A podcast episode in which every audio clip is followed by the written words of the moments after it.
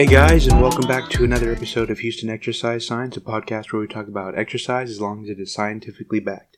Now, I am getting these episodes out a lot more frequent as I wanted to do, and I talked about last episode, and so here I am, uh, trying to get it out once a week again, like I did before, and um, hopefully that continues to be the case. But as always, thank you for listening. We are definitely, you know, marching along with a lot of information that I try to get to you guys in a timely manner now. And we're going to get pretty much right into it as I always do. And thank you for listening. So uh, let's get into it. Today's episode is going to be about flexibility, which is something that a lot of people may not work on or care about. Some people just want to lift or run and not worry about anything that has to do with flexibility, which is cool.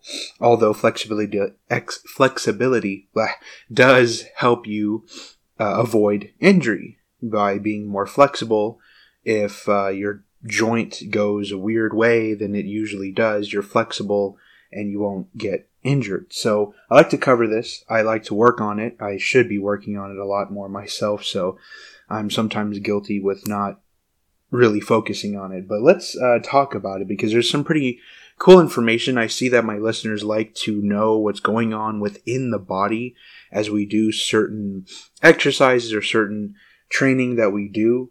And so I'm going to go back to that because that seems to be very popular for my listeners. So I hear you. I'm listening to you with your listens and how many listens I get. Different episodes are more popular than the others. So let's talk about goes on in the body, even during flexibility.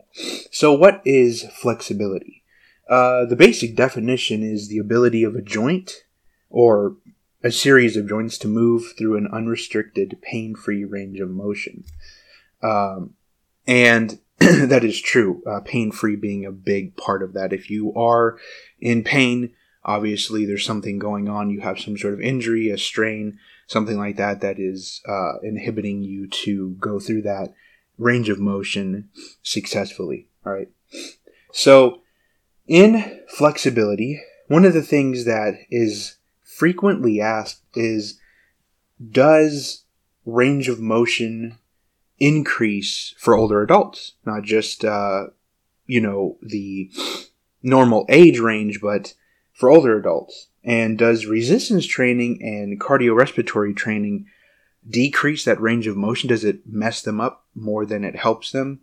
Well, the answer is it does actually help with their flexibility, and that can be said for all of us.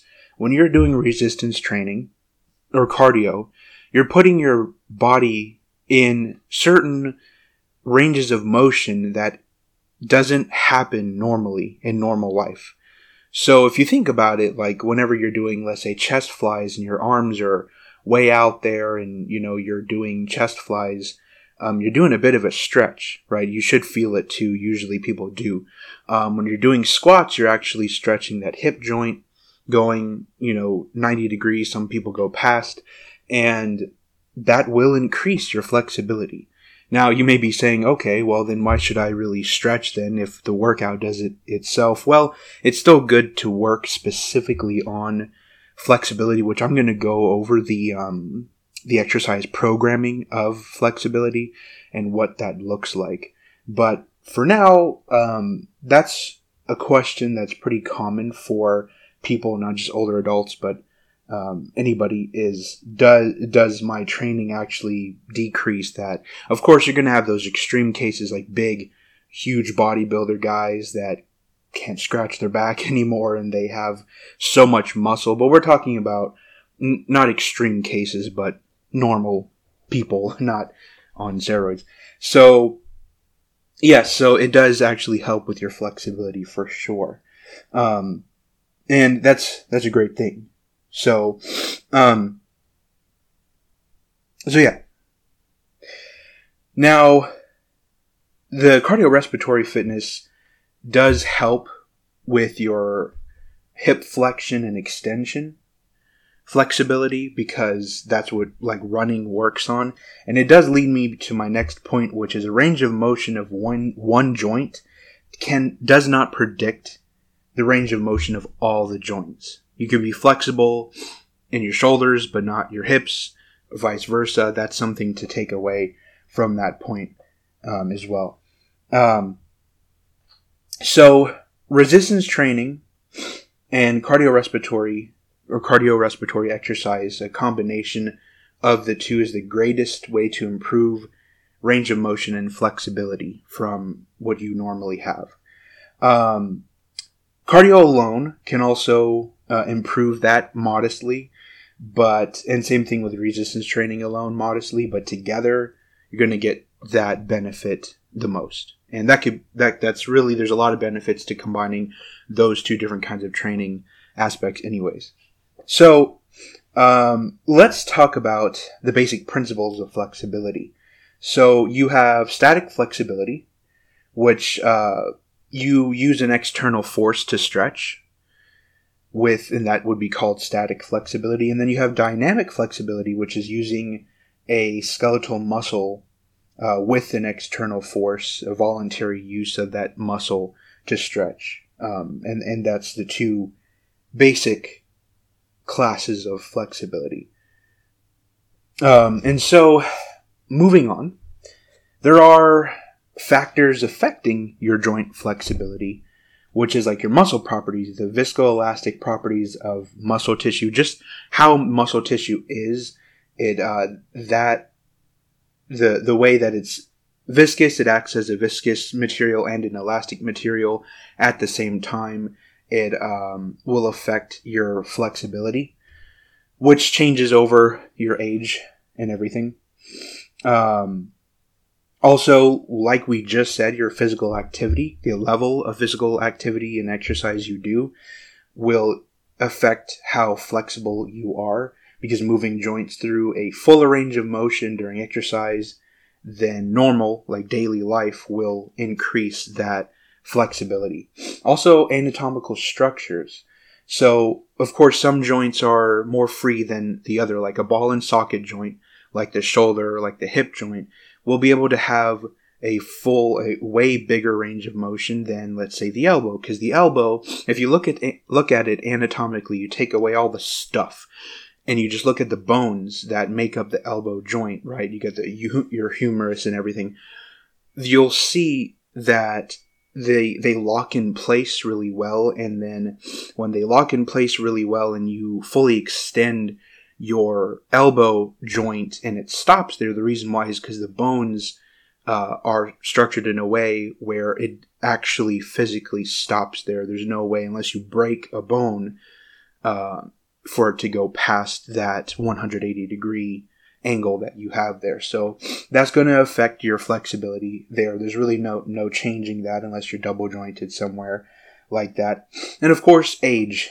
Um, age uh, reduction in Collagen solubility will lead to an increase in tendon rigidity and th- therefore a reduction in range of motion.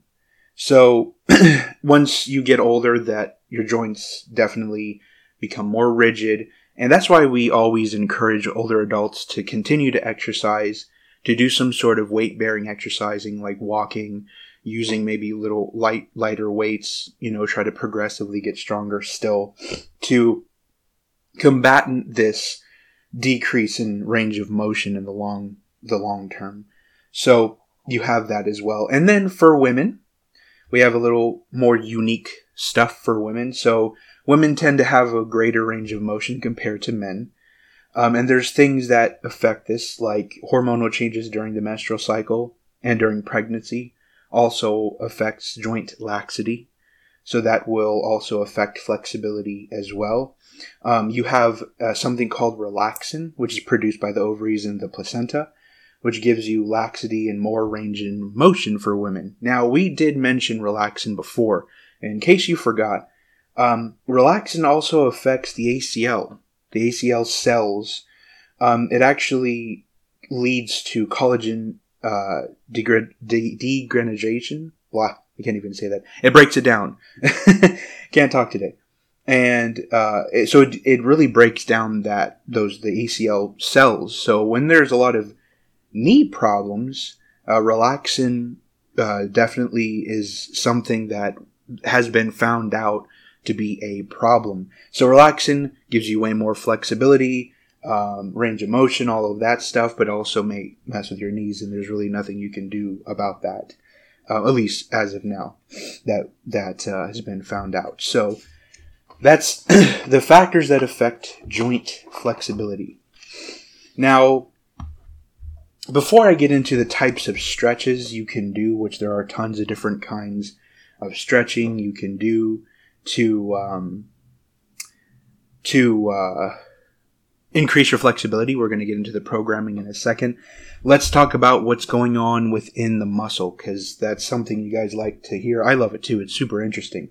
You have two different kinds of components within the muscle that uh, that is activated when you stretch, and the uh, these two components are basically a safety mechanism that happens if you're stretching too much and your body actually tries uh, very hard to to save you basically. So we have two oh they're called proprioceptors okay there are these receptors within your muscle.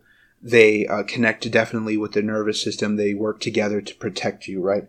So you have what's called the golgi tendon organ or gto and the muscle spindle and so what they do is they, they work together, these two proprioceptors.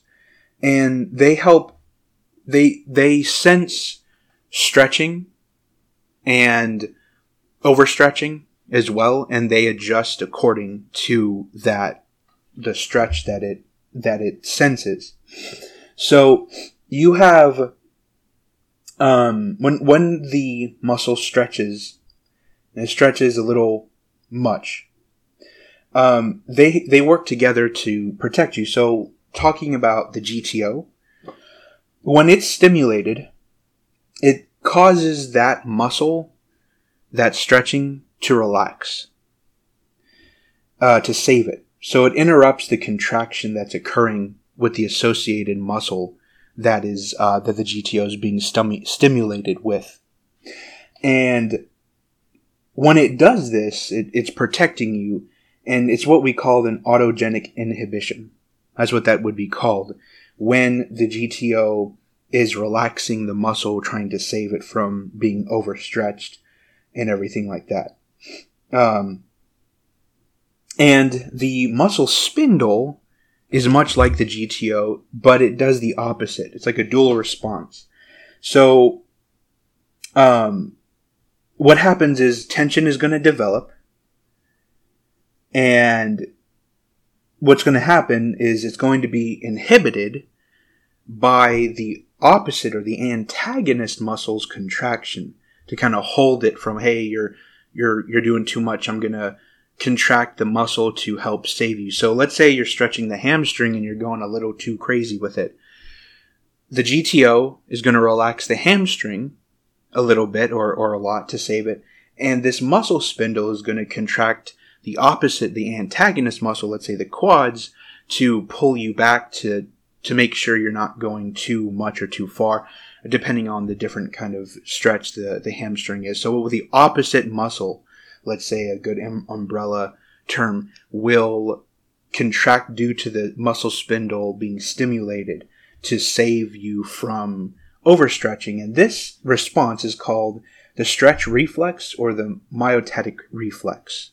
So the GTO, the, the reflex uh, for the GTO is the autogenic reflex, and the muscle spindle is the myotatic reflex. So these both help you with making sure you don't overstretch. Of course, you still can definitely pull a muscle, but this is what's going on within the body to save you. All right. So, um, that's that's something I wanted to mention before we get into all these different kinds of flexibility stuff that's going on and, and everything like that. But yeah, that's really what you're looking at in terms of what is happening within the the, the muscles. So there, let's go into the the stretching. You have static stretching, right, which we, we talked about, static stretching. Um, and there's three different types of static stretching.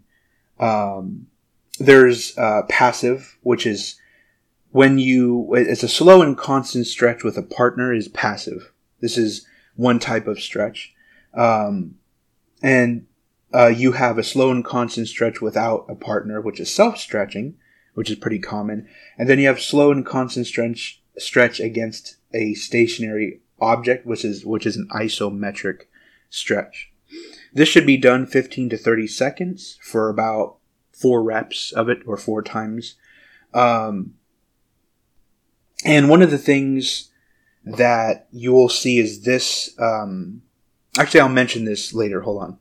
Uh, let's get to ballistic stretching. Uh, so ballistic stretching is like a rapid and bouncing like movement. Um, and it results in momentum being created, which extends the joint through the full ra- range of motion. You may think of some stretches that do that. Um, uh, you will be using the myotatic re- reflex.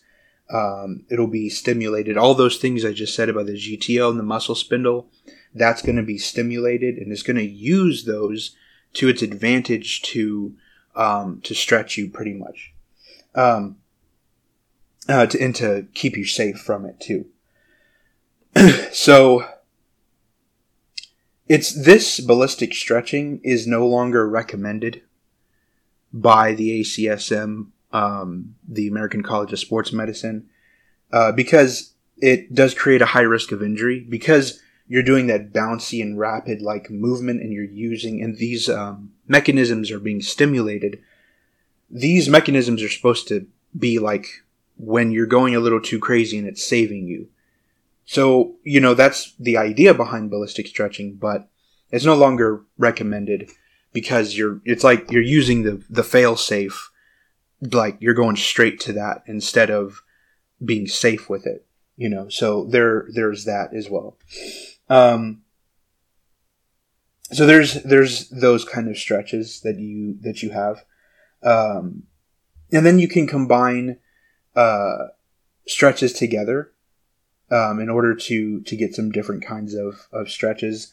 Like you have the hold and relax stretching um, and everything like that. You have uh, stretches that you contract the um, the muscle to get some more stretches with it as well. So you you can use that the that sort of combination as well. So you also have dy- dynamic stretching, which is slow and controlled.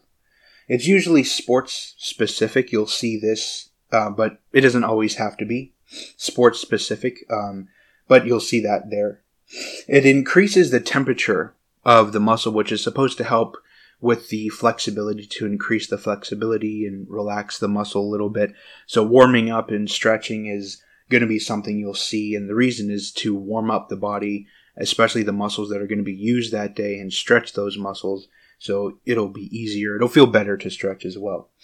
Um, so it, it'll enhance the the flexibility and the and actually help with balance as well because everything is stretched, everything is ready to go.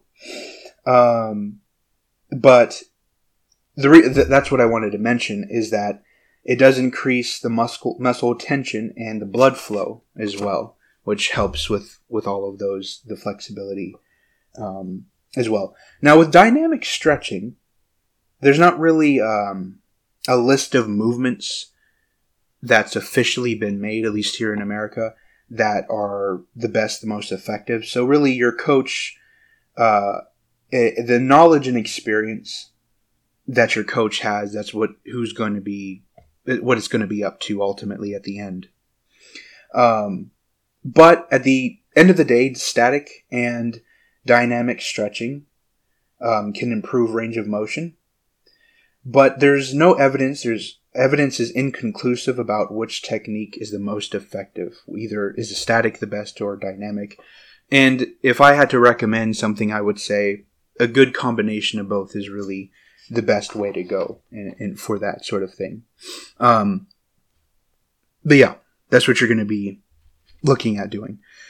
So let's see. So let's go to the programming. Actually, we're we're going on 20 minutes. Okay, yeah, definitely let's move on to the exercise programming or flexibility program rather. Okay, so flexibility this is evidence based too. So this has been, um, this is by the ACSM guidelines, um, which has been made in 2018. So it's a little wild, but not, that's pretty recent that this has been, uh, made and has been known to work, right? So if you're going to work on flexibility and you want to take a day out of your week of your normal routine to work on flexibility because you were told to, because you're supposed to, and or I've convinced you to, um, then this is what you need to be doing. So the frequency of flexibility should be about two to three days out of the week. Um, I said take a day out, but more like two to three. Um, and they do recommend daily being most effective. That's why I usually say to try to throw in a, a, stretch routine maybe before the the workout. You know, sometimes I do take an entire day dedicated to flexibility. Um, but you know, if we're to go by the guidelines, daily is what they're talking about, with two to three days, you know, being about there too. Um, so you're supposed to stretch until you feel tightness or slight discomfort. That's that should be um, a given. Don't go too crazy, but you know you're going to feel the tightness, you know, and everything. Uh, for static stretching, you should hold that for two, 10 to 3 seconds. Uh, for most adults, that's recommended. For older people, um, it's it should be holding that for 30 to 60 seconds, um, because that will give them greater benefits, especially because they have to combat the um, the thing we talked about how they're their joints are going to be more rigid because of age related normal aging basically. Um, and for the other kind of stretching i didn't actually mention this the proprioceptive neuromuscular facilitation or pnf stretching oh my goodness i actually didn't even talk about that okay so pnf uh, which is the proprioceptive neuromuscular facilitation combines passive stretching with iso- isometric stretching that we talked about and concentric muscle actions. So it'll utilize the Golgi tendon and everything like that, kind of like the other ballistic one as well.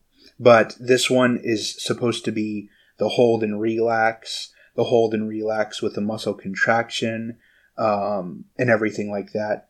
And it's not bouncy or anything like that. You do have pre-stretching, like a passive, like kind of warming up. Then you have passive stretch stretching. Then kind of a contraction, muscle contraction with stretching to warm up and stretch the muscle at the same time, like using the antagonist muscle to to help with that.